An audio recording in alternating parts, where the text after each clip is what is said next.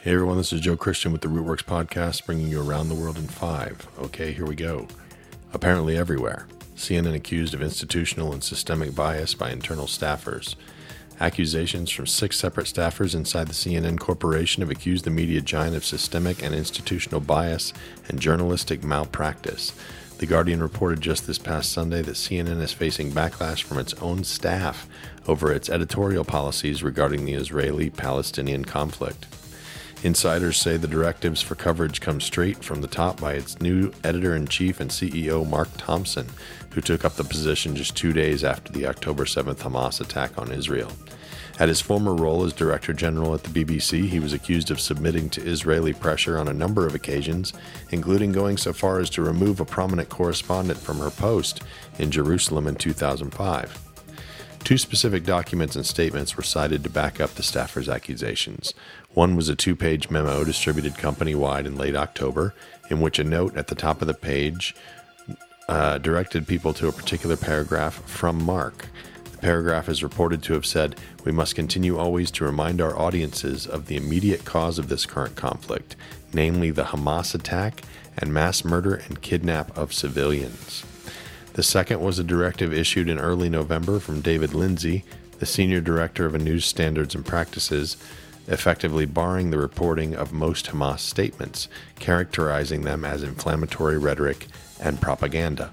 He was quoted as saying, Most of it has been said many times before and is not newsworthy. We should be careful not to give it a platform. The facts are that Hamas is a terrorist organization.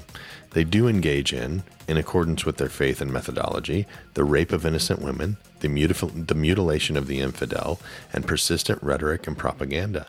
These things are not in question. When you attack a country, not its military, but its citizens, rape them, torture them, kidnap them, set them on fire, and parade their dead bodies around in the streets to cheering crowds, chances are retaliation is heading your way. Gaza is governmentally run by Hamas, who was elected by an overwhelming 75% of the population of Gaza. It is absolutely a tragedy what is happening there, and there is no doubt that innocents are being caught in the crossfire. But when you exist, boast, and promote yourself as a barbaric, murderous, heartless cult that preys on defenseless civilians as a part of your war strategy, why would you then expect anyone to take what you say at face value or come to your aid? Your credibility is effectively shot by your own actions and choices. It is the duty of news organizations to vet the credibility of its sources and assess the motives of those it gives airtime to. It sounds to me as if CNN, for once in their existence, is being cautious. Is there such a thing as being too cautious with giving airtime to a terrorist organization? I don't think so.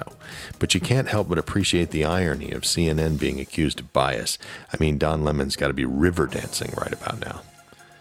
Las Vegas, Nevada. Nikki Haley loses to literally nobody. Republican presidential hopeful Nikki Haley suffered a soul crushing defeat at the hands of no one in particular in the Nevada primary on Tuesday. In a contest Trump skipped, we're told that more primary voters selected the none of these candidates category than chose Haley.